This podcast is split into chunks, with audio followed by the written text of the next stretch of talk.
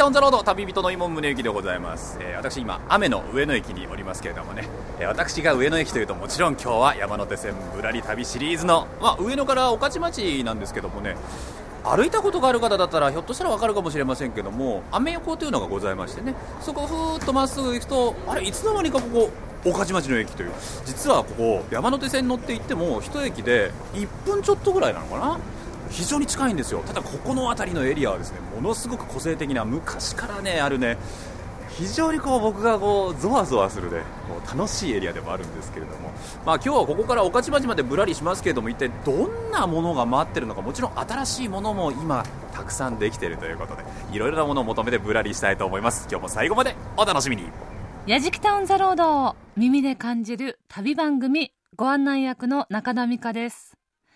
この番組は日本全国津々浦々そこに暮らす方々との出会いを通じてその土地の魅力やゆったりと流れる時間をお届けする耳で感じる旅番組。今回の旅は山手線一周ぶらり旅シリーズ。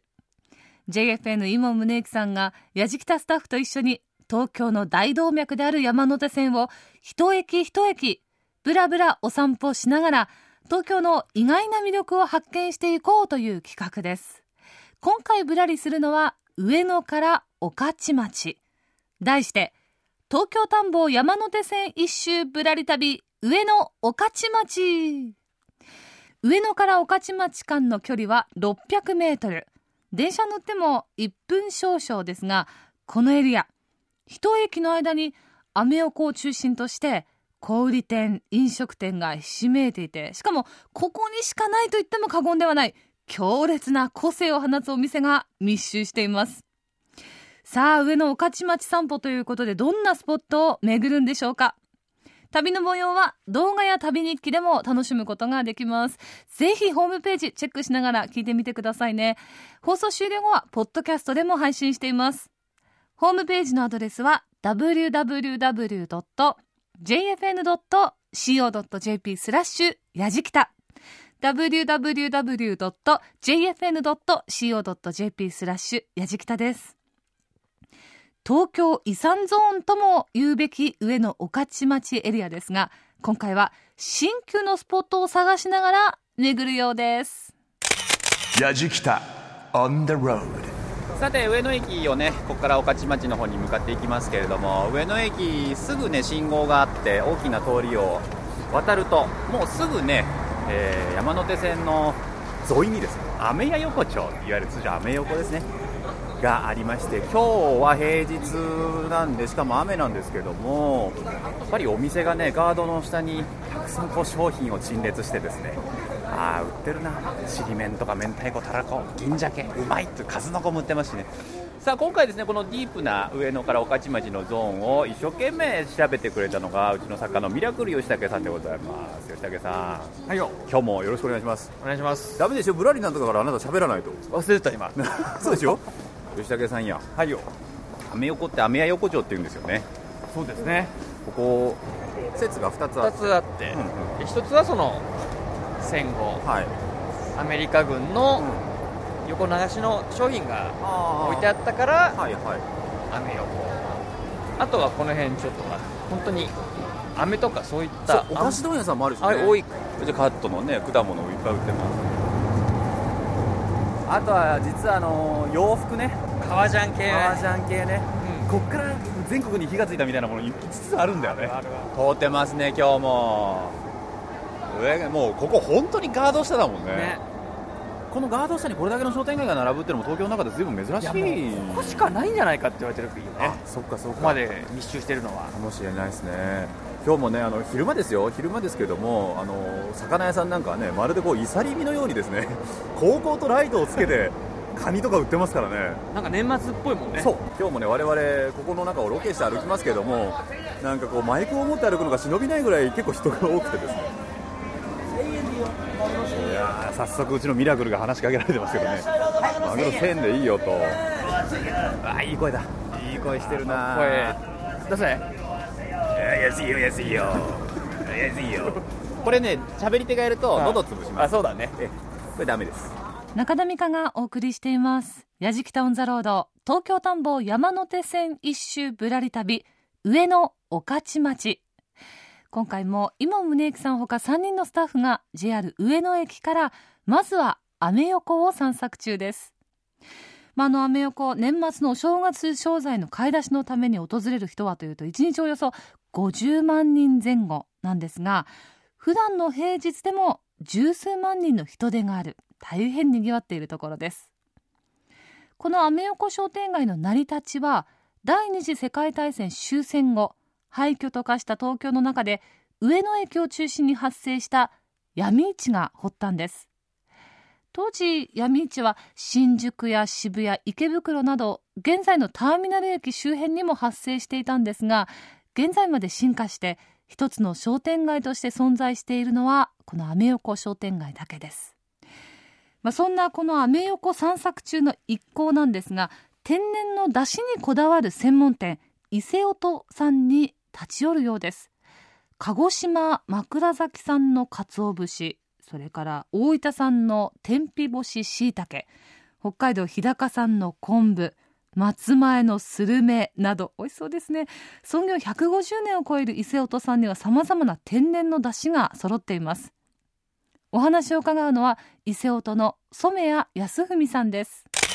やじきた on the road さあさあアメ横ねぶらりしてますけれどもあのすごく気になっているお店が僕実はあってですね鰹節とかあの椎茸とかとかいわゆるだしの専門店になるんですかね。えー、今日もですね軒先にたくさん鰹節並んでたりとかも圧巻なんですけども。こんにちは。いらっしゃいませ。ませんお邪魔します。いらっしゃいませ。僕実はアメ横来るとここの店すごい気になってて。ああそうなんですか。伊勢音さん。はい。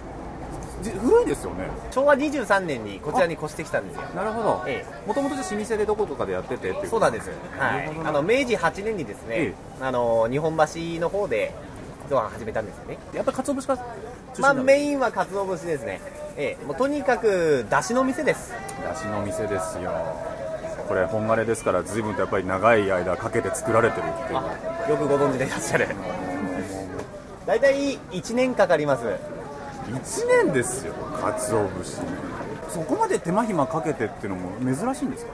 うん結構カビ付けもですね、えー、3回以上やればみんな本狩りで売ってしまいますから。ちなみに何回ぐらい？7回やっております、うん、いい色してるもんな。もうなんか食べ物には見えないぐらいですよね見た パッと見ね。ねちょっと持ってみていいですか？あどうぞどうぞ。寺とかの作られてるなんか木の杭みたいな感じこれ今200僕手に持ってるの 200g 非常にずっしりしてますけどもこれで今1356円。はい。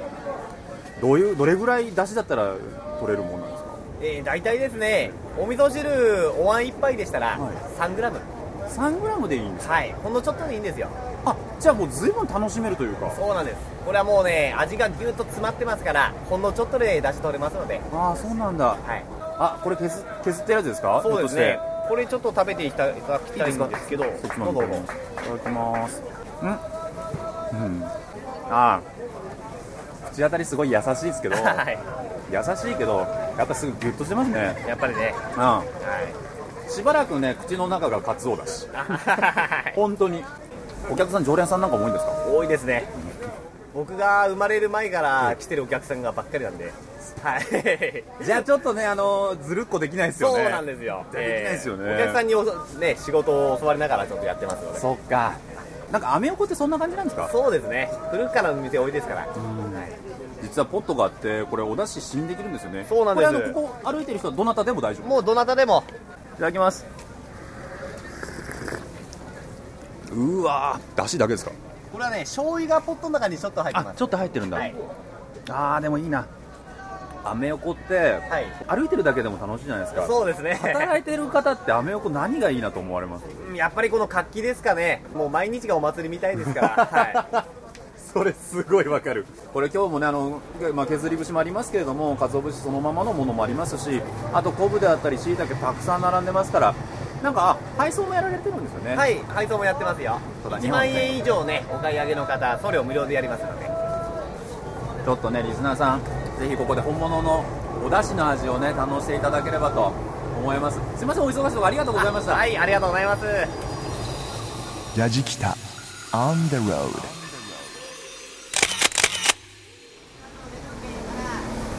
さあまあ目横ね右も左もお店ばっかりで本当に賑わっててもう見てるだけでもすごい楽しいんですけど時間が経つのがあっという間だな吉武さん、う。ん、おかしいな。なんで？御徒町駅着いちゃったよ。早っ。あのいろいろ見て回って今日たっぷりだったね。短いけどじゃないもんね。本当にさっき上野着いてもう御徒町駅なんですよ。そうね。何これ？またブッキングミスっちゃった？もうこれで今日は終わりです。そうですよ。まだまだ見るところありますから。ありますありますあります。次なんか矢敷さんもお世話になった。やはい。っぱりあそこの老舗外せないでしょっていうとこ行くんだって？やっぱね上野って言えばね実はとんかつだから。出た行きましょうよ。行きましょうよ。おかず屋さんいっぱいいられる中であそこに、はい。参りましょう参りましょう。あ。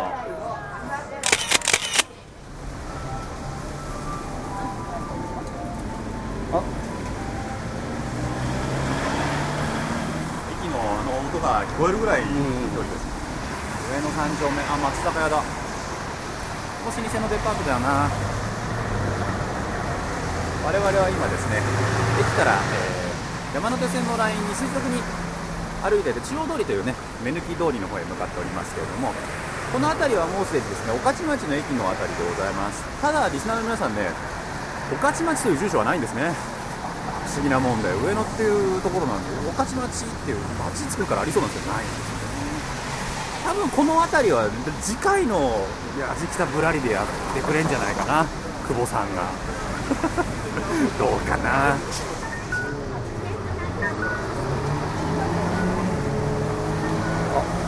上野広上野の大山だ上野広小路中央通り。目抜き通りですよね、はい。えー左に行くと上野駅。で右に行くと上野駅だ。で左に行くと秋葉原。上野広小路の交差点という。道が広いから広小路なの。かな調べなかった。ごめん。急に来たね。もうこれはね吉武さんのねこのリサーチ力のなさ完全に抜けてました。こういう時なんていうか知ってますか？はいよ言って。スタジオの美香さんよろしくお願いします。お願いします。もう出た。お約束の無茶ぶりです。上野広小路お任せください。今から350年前の江戸時代明暦の大火の後火事が広がらないようにと道幅を広げて日よけ地としました。その場所を広小路と呼びまして幕府は江戸のあちこちにこの広小路を作ったんです。上野広小路は江戸幕府の歴代将軍が寛永寺参拝に利用したおなり道でもあって当時から沿道には食料品店や料理店などが並んでいて日本橋とともに江戸の繁華街でにぎわっていたようです。さあ東京田んぼ山手線一周ぶらり旅上野御徒町。イモンさんスタッフ3人の男4人で上野御徒町周辺を散策しています。実はこの上野とんかつ激戦区なんですよね。御三家と呼ばれる人気店は蓬莱屋それからポンタ本家双葉なんですが今回はカツサンド発祥の店として知られるところ。で矢敷田でも以前ご紹介しました伊勢へ向かうようです。伊勢の創業は昭和5年。カツサンド発祥の秘密などを石坂桃子さんに伺います。やじきた on the road さあさあ上野でとんかつというと、まあ、以前もねお世話になったことあるんですけれども、えー創業昭和5年と看板に書かれている老舗の伊勢の本店でございます。このカツのねイラストが可愛いやつがねもう目印なんですけれども、えー今日もですね我々ここに立てたらですねもうお客さんが結構ひっきりなしで入っていく感じで人気ですね入ってみましょうか。さあ伊勢の本店の、ね、中に入ってまいりまして今日はですねこちらのあの取締役の石坂桃子さんにお話を伺います。よろしくお願いいたします。よろしくおや願いいたします。っぱり何度来ても落ち着きますねこちらありがとうございます。やっぱり飲食店で落ち着くっていうのは一つすごく大事なことですね。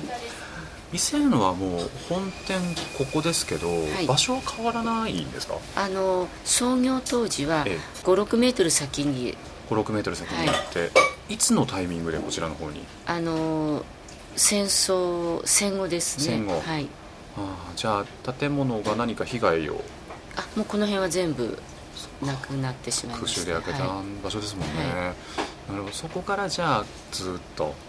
あの表通りだったんで、ええ。あの馬車の砂ぼこりがあの祖母がとても綺麗好きだったので、はい。それでお店が汚れるというのでちょっとこちらに引っ込みまして、なるほど、はい、あのここ箸で切れるとんかつというふうにねやっぱ何か秘密があるんですか、あの仕込みがその柔らかく、ええ。はい。徹底して、はい。もうスーッとねいけるこれがまたあ伊勢のとんかつ作ってるなっていう感じが非常にするんですけれども、はい。あのということはそのこだわりというのは創業当初からのこだわりなんですか？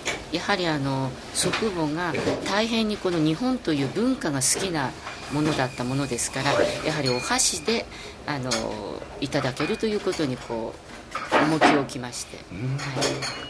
それまで例えば伊勢がとんかつを売り出し始めた頃っていうのは、他にとんかつ屋さんっていうのはあったんですか、えっと大体昭和初期にパパパパッとできてきました、何か原因があったんですかねそれは？ああのこれは祖母から聞いた話ですが、ええ。あの今亡くなった楽天さんとか吉田さんとか、まあ、この上野の洋食屋さんたちがいろいろ話して、ええ。このお店はこれこのお店はこれっていろいろアイデアを出して、その千切りキャベツにあの今のようなカツというスタイルが出来上がった。なんて言ったらいいんでしょう。それでこのとんかつ1台でも、あのどこどこは何どこどこは何でソースは伊勢というのをセリフがあるんですね、はい。ええ。あもうじゃあ決まっていたというか。それぞれのお店の店主の方がええアイデアを出しながらこう一つの形になったような、ええそれはこのセリフの中でもうちはですからとんかつ1台ではソースと言ってます。はい、このとろっとしたとんかつソースを作ったのが祖父なのでそれまでウスターでしたから、ええ。すごいです。ねであと千切りキャベツがどちらかのお店。であとヒレカツがどちらか。ロースがどちらか。一口がどちらかという形で総合してこう今の形すごいっすねそれもうじゃあ今のはい。日本中の誰もが食べているとんかつのはい。流れを作り上げていったという、あのですから作った中の一人ということです。上野ってすごいっすね。そういうことを考えると。えーそうなんだ。どうですか？でもこの上野という場所でずっとお店をやられていて、はい。まあ、ここに来る人たちもそうでしょうけれどもここに暮らす方々っていうのは喫茶どういう方が多いですか？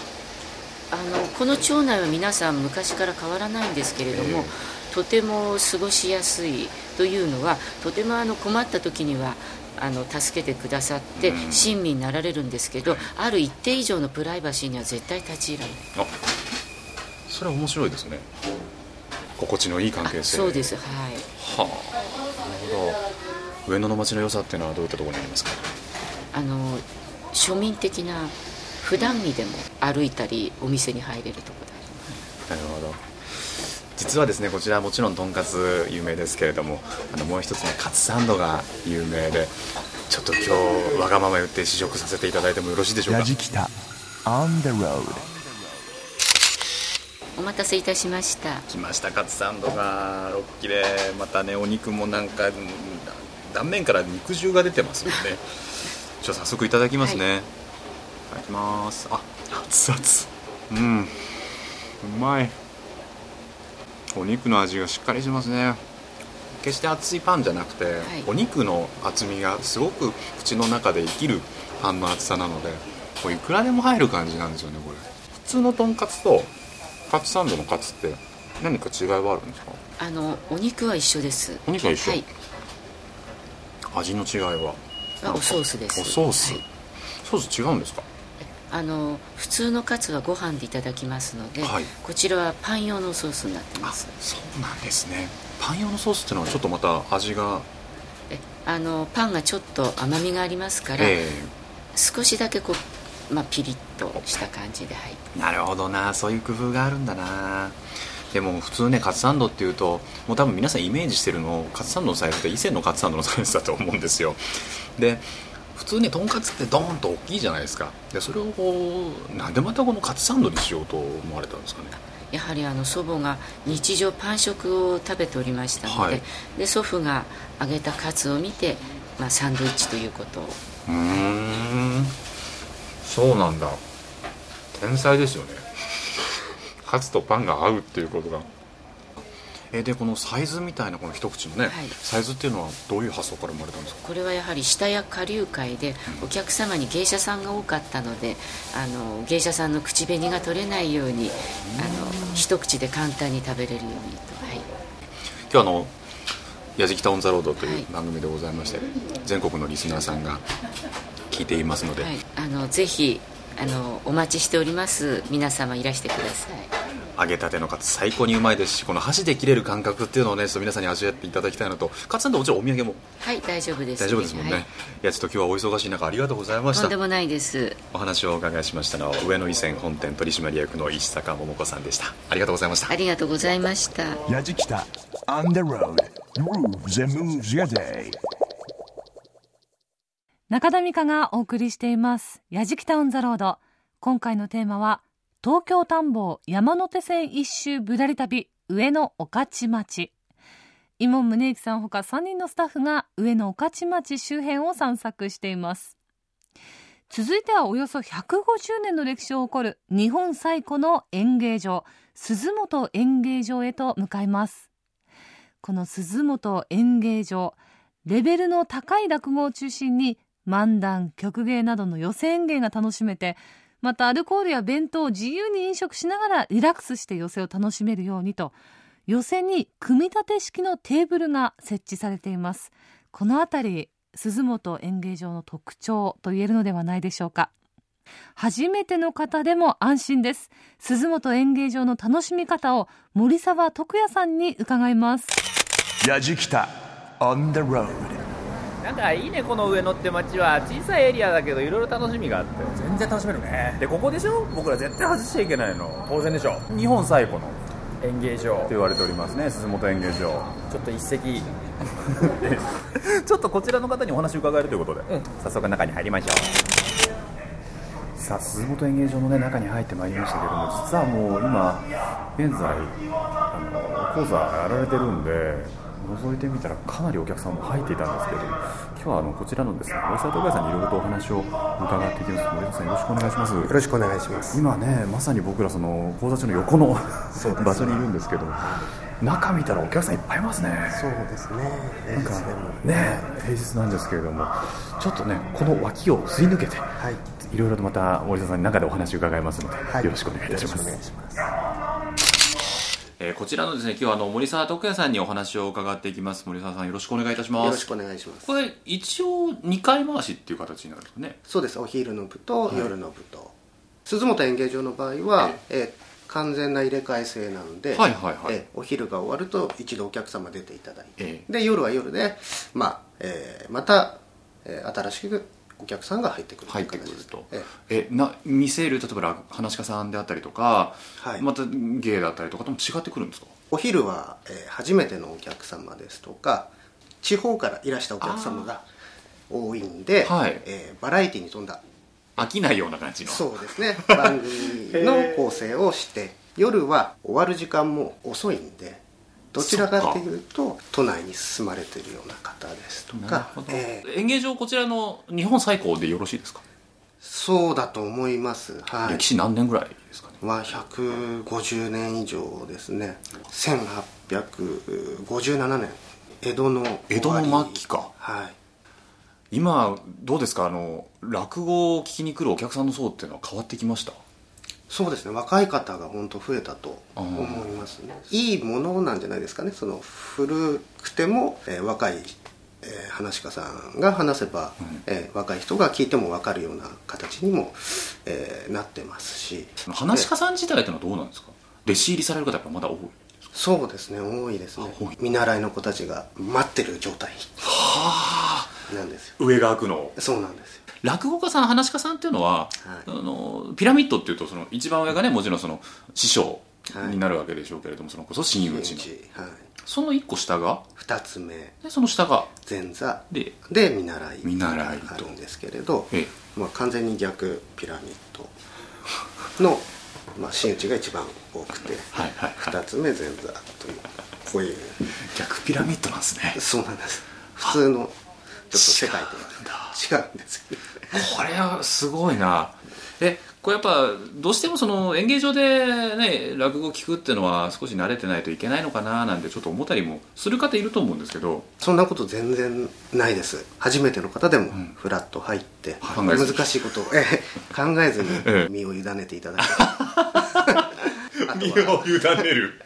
ええ話し家が、え。ええいざなってくれると思いますので。あいいですね。ええ。まあ、私なんかは出てくる言葉だけでもちょっと、えー聞いたことのないやっぱり言葉だったり、はい。見たこともないようなまあ、えーものの表現したり。確かにそうですよね。えーでだ自分もその時代に生きたことがないけど、熊さんあっさんの追体験ができてしまうそうここ不思議ですよね。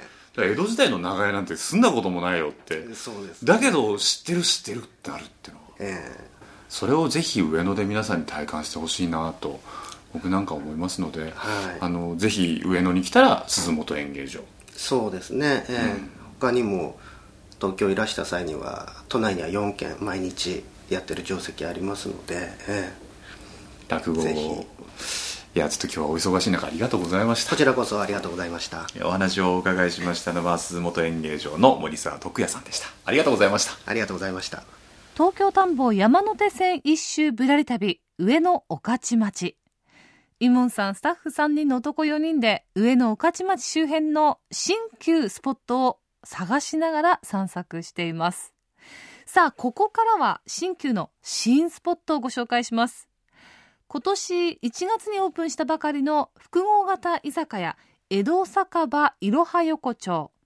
江戸の横丁コンセプトに天ぷらうなぎの油屋をはじめとして居酒屋江戸寿司いろり焼き焼き鳥おでん夜泣きそばなど和食のさまざまな専門店を揃えています。入店時に通行手形と呼ばれる番号を受け取ってそして店を出る際に複数店の会計を一括で済ませることができるそうです。江戸酒場いろは横丁のコンセプトなど店長の前川義明さんに伺います。やじきた on the road さて上野のねこう路地を歩いているといろんな居酒屋とかね飲食店が軒を連ねてるんですけどもその中で今年の実は1月にオープンした面白い酒場があるということで、えーそこのお店の前に来ております。これねお店というかいろいろなお店が入ってる横丁スタイル最近流行りですけどもね江戸酒場いろは横丁というお店の場所に来てるんですがなんだろうなこの大きなね木戸をくぐり抜けていくと階段があってですねあのお店の内装の看板があるんですけども何店舗もお店入ってんだよね。横丁だから。あ柳がお迎えしてくれまして中に入ってみますといろいろあこれあれだな昔の大川の絵だなこれ。いわゆる隅田川ですね。そこの絵が描いてありまして、えー荷を運んだ船が岸に取り継いで職人さんに物を渡しているというようなイラストが描いてあります。じゃあ階段を上って中に入っていきましょうね。あ火消しのあのまといがあって櫓があって全部ジオラマですけどもね。あこの木戸をくぐり抜けるといろはやかちゃいろいろなお店がありそう。なんか楽しそうだな。入ってみましょうね。お邪魔します。店長の前川義明さんです。よろしくお願いします。よろしくお願いします。こちら入ってきて雰囲気あるなと思ったらなんかこう時代劇のセットみたいですねそうですね、もう江戸時代をもうモチーフにした。お店何軒入ってるんですかここ？お店は全部で7軒。いきなり入ってきて夜泣きそばだもんな。しかも店長なそのおめお召し物はこれお着物ですよね。そうですね。この袴をあしらっての、ええ。え若い女の子は町娘の衣装であったり、はいはいはい。ちょっとまあ年配の方には中井さんの衣装。えなるほど。あしになっております。やっぱり衣装っていう感じになるんですよね、はい。えこの横丁全体のコンセプトっていうのは何なんですか？江戸の長屋をイメージして、ええ。全ての、うんお料理を全部軒並み並べた長屋横横丁というのをイメージしております。お店の種類というかどういったお店が入ってるんですか、そういうまずは入り口のところがおでん夜泣きそばで屋台風のイメージで作っております。確かに確かにそしてその隣が焼き鳥屋ですね、うん。平治という銭形平治の。ああ、はい。その平時か、はい。その平治から来て鳥物町で鳥物で焼き鳥。あそういうことか。なるほどなるほど、はい。あそういうシャレもあるんだな、はい。えそしてあとは？そしそしてそのお隣が炉端焼き屋さんで「助け」と言います。これは一心助ですね、はい。ここの中でお店移動っていうのは感じるんですか？はい。移動も最初の通行手形っていうのをお客様にお渡しして、ええ。その手形で全ての店舗でお食事ができるという形になっております。そうなんだ。すぐ移動しちゃっていいんですか？もう大丈夫です。へえ。面白い。もしくは移動されない方も全部出前という形で全店舗からメニューが取れるようなシステムになっています。えーこのお店やっぱりそれぞれのこだわりがあるんですか？はい。もう全てこだわっておりまして食材から味付けまで全て江戸の時代からの製法を使用してそれを現代にちょっとアレンジして作っております。そうだったんだ、へえ面白いな。なんでまたこの上野でこういった横丁を営業しようと思われたんですか？そうですね。もううちの会社の会長が、ええ。ーやっぱり上野にすごく思い入れが深くでまたその中町通りにっていうものがもともとその大川だったということで船につけて長屋に入っていくっていうイメージでこの場所を選んだんですね。そっか、はふっとこう時代劇の自分たちも役者の一人になったような気にはなりますよね、そうですね。遊び心も結構あってなんかトイレ川やってもちろん書いてあって言いましたし、ええ。そこの横になんか手配書みたいな、ね、落書きじゃないですけどもなんかあったりですね、えーでまあ、入り口の方にもネズミ小僧を置かしてもらって。そうかそうか。入り口からしてそうでしたね、なるほどな、ええ。じゃあちょっとしたこうアミューズメントパーク的な？的な、えうん。要素も含めやはりお客様に一番に喜んでいただけるような、うんえ内容になっております。面白いですね。あのお忙しいところありがとうございました。いえいえ。えお話を伺いましたのはこちらのですね、えー江戸酒場いろは横丁店長の前川義明さんでした。ありがとうございました。どうもありがとうございました。Yajikita on the road. 中田美香がお送りしています「やじきたオン・ザ・ロード」今回のテーマは東京探訪山手線一周ぶらり旅。上野御徒町。今宗行さんほか3人のスタッフが上野御徒町周辺を散策しています。さあ続いても新スポットです。御徒町駅そばの高架下にものづくりがテーマの 2K540 秋岡アルティザンという場所がオープンしています。果たしてどんな新スポットなのでしょうか？Yajikita on the road.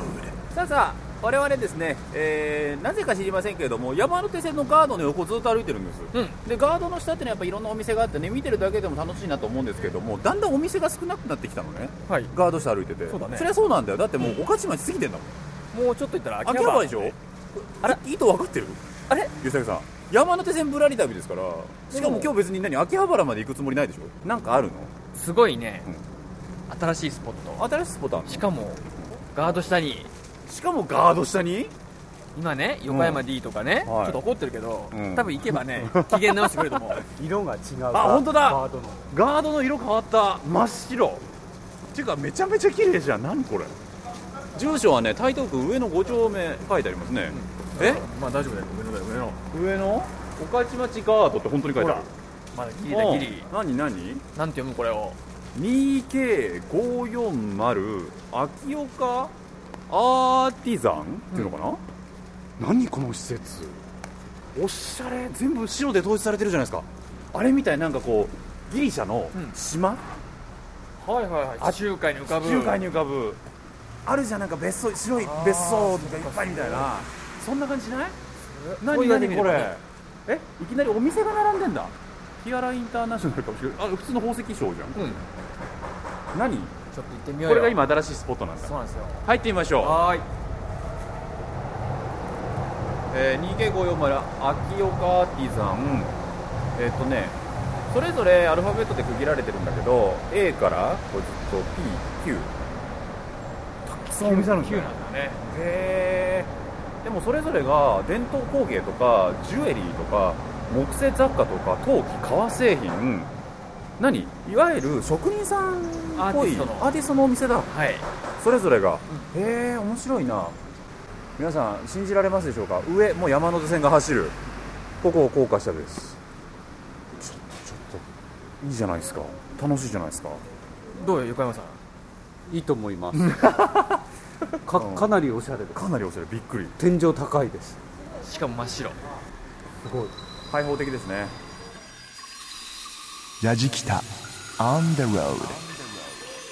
お願いいたします。よろしくお願いいたします。ここをこうなんでまた活用しようと思ったんですか？悩みましたね、まあ、今まで高架下というと飲食店が非常に多いというイメージがあったんですがもともともちろんあの地元の方から何かきれいにできないんでしょうかという要望もありながら、ええ。まあ、ここのやはり御徒町というのは、まあ、地場産業が川であったりでまたはそのジュエリーの会社さんが非常に多いと、でまたその台東区で、まあ、そのクリエイターの方を支援する機構のデザイナーズビレッジさんというところが近くにもあったり、ほえーまたそういった意味では、まあ、浅草橋から馬黒町まで、まあ、そういうところまでのその若いクリエイターの方が、まあ、建物をリノベーションした中で活動されているという背景の中で、まあ、ものづくりというテーマに行き着いたところでございます。そっか。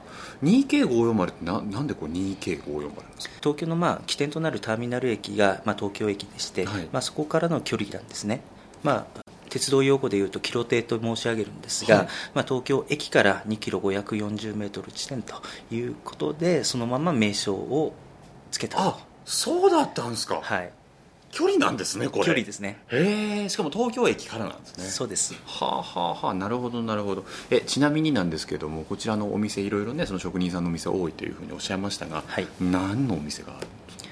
そうですね。やはりその革の製品であったり、はい。またジュエリーであったりその他やっぱり変わりどころだと、うん。やはり木工製品。そっかそっか。はい、例えば iPhone のケースをもう木で作っていただいているはい。会社さん、店舗があったりといん。うさまざまなお店がございます。ここのこだわった一つのポイントとしましてはあのショップとアトリエが一体になったという部分がありましてもちろんそのただ商品を売るだけではなくて、はい。そのものづくりの本当にその楽しさであったり素晴らしさをやっぱり伝えたいという思いがありました。だからおはい。店の中にこう職人さんたち実際なんか作ってたりもしますもんね。そうですね。なんかはい。教室もやってるんですか、えーやっております。そのワークショップみたいなことで、は要はお客様が実際に自分たちで体験できる、うんうん。えー活動もしております。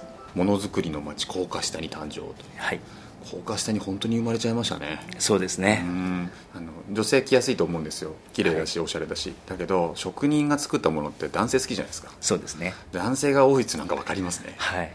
なんかこだわったもの買いに来る。そうですね。やはりその女性がやっぱり非常に多いんではないかということであの計画はしてたんですが、まあ、若干女性の方は多いんですが大体半々ぐらいで、まあ、男性の方も多く足を運んでいってくれております。なるほど職人の街ってなんとなくガヤガヤとしてて賑やかな感じがする。でもここはすごく綺麗なコンセプトで作られているんだけどガヤはちゃんとあるんです。何かというと高架の上にこうやって電車が走ってるガヤ、はい。これがあるからなんか職人の賑やかさっていうのもねいながらにして感じることができるというね。そうですね。BGM バッチリですね。はいありがとうございます いや今日はなんかお忙しい中ありがとうございました。ありがとうございました。もうちょっと後でまた覗いていきたいなと思っております。ゆっくり楽しんでください。お話を伺いましたのは 2K540 運営推進センター所長の宮森康友さんでした。ありがとうございました。ありがとうございました。やじきタウンザロード。今回は東京田んぼ山手線一周ぶらり旅上野御徒町と題して上野御徒町周辺を散策しました。御徒町駅と秋葉原駅の高架下をリノベーションすることで新たな人の流れを作る一大プロジェクト。2K540 秋岡アルティザン。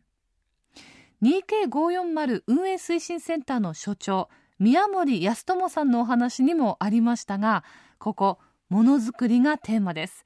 工房とショップが一つになったスタイル。ここでしか買えない商品それからものづくりの体験ができるワークショップなど個性あふれる32のアトリエショップやカフェが集結しています。例えば77色の生地や持ち手から世界に一つだけの傘をカスタマイズできる東京ノーブル。また宮森さんのお話にもありました木製のキーボードや iPhone ケースが人気のハコア。アジアンアニメーションカフェ。アサンは漫画やカルチャーが混ざるカオスな情報空間です、まあ、これまでの上野御徒町のイメージとは違ってましてや高架下にこのようなおしゃれなスポットっていうのもまた新しいですよね。さあ東京遺産ゾーン上野御徒町エリアの新旧のスポットを巡る旅回ってまいりました。もうこの1時間では紹介しきれないほどまだまだ上野には魅力あるスポットが満載です。ぜひあなたなりの上野御徒町エリアのお店を探してみてはいかがでしょうか？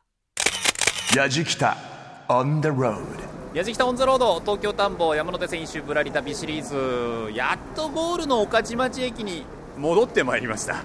1回通り過ぎてね 2K540 の方堪能してまいりましたので。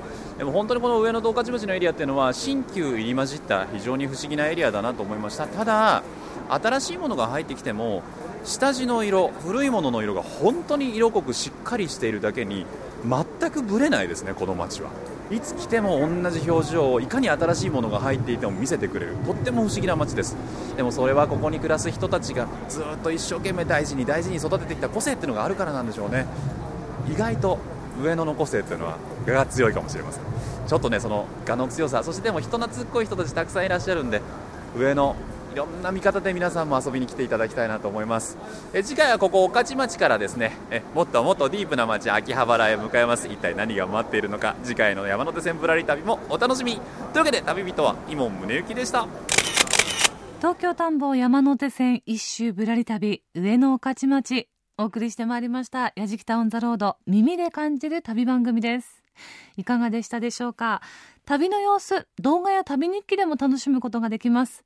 また放送終了後はポッドキャストでも配信しています。ぜひホームページご覧になってみてください。アドレスは www.jfn.co.jp スラッシュやじきた。www.jfn.co.jp スラッシュやじきた。やじきたオンザロード耳で感じる旅番組。ご案内は中田美香でした。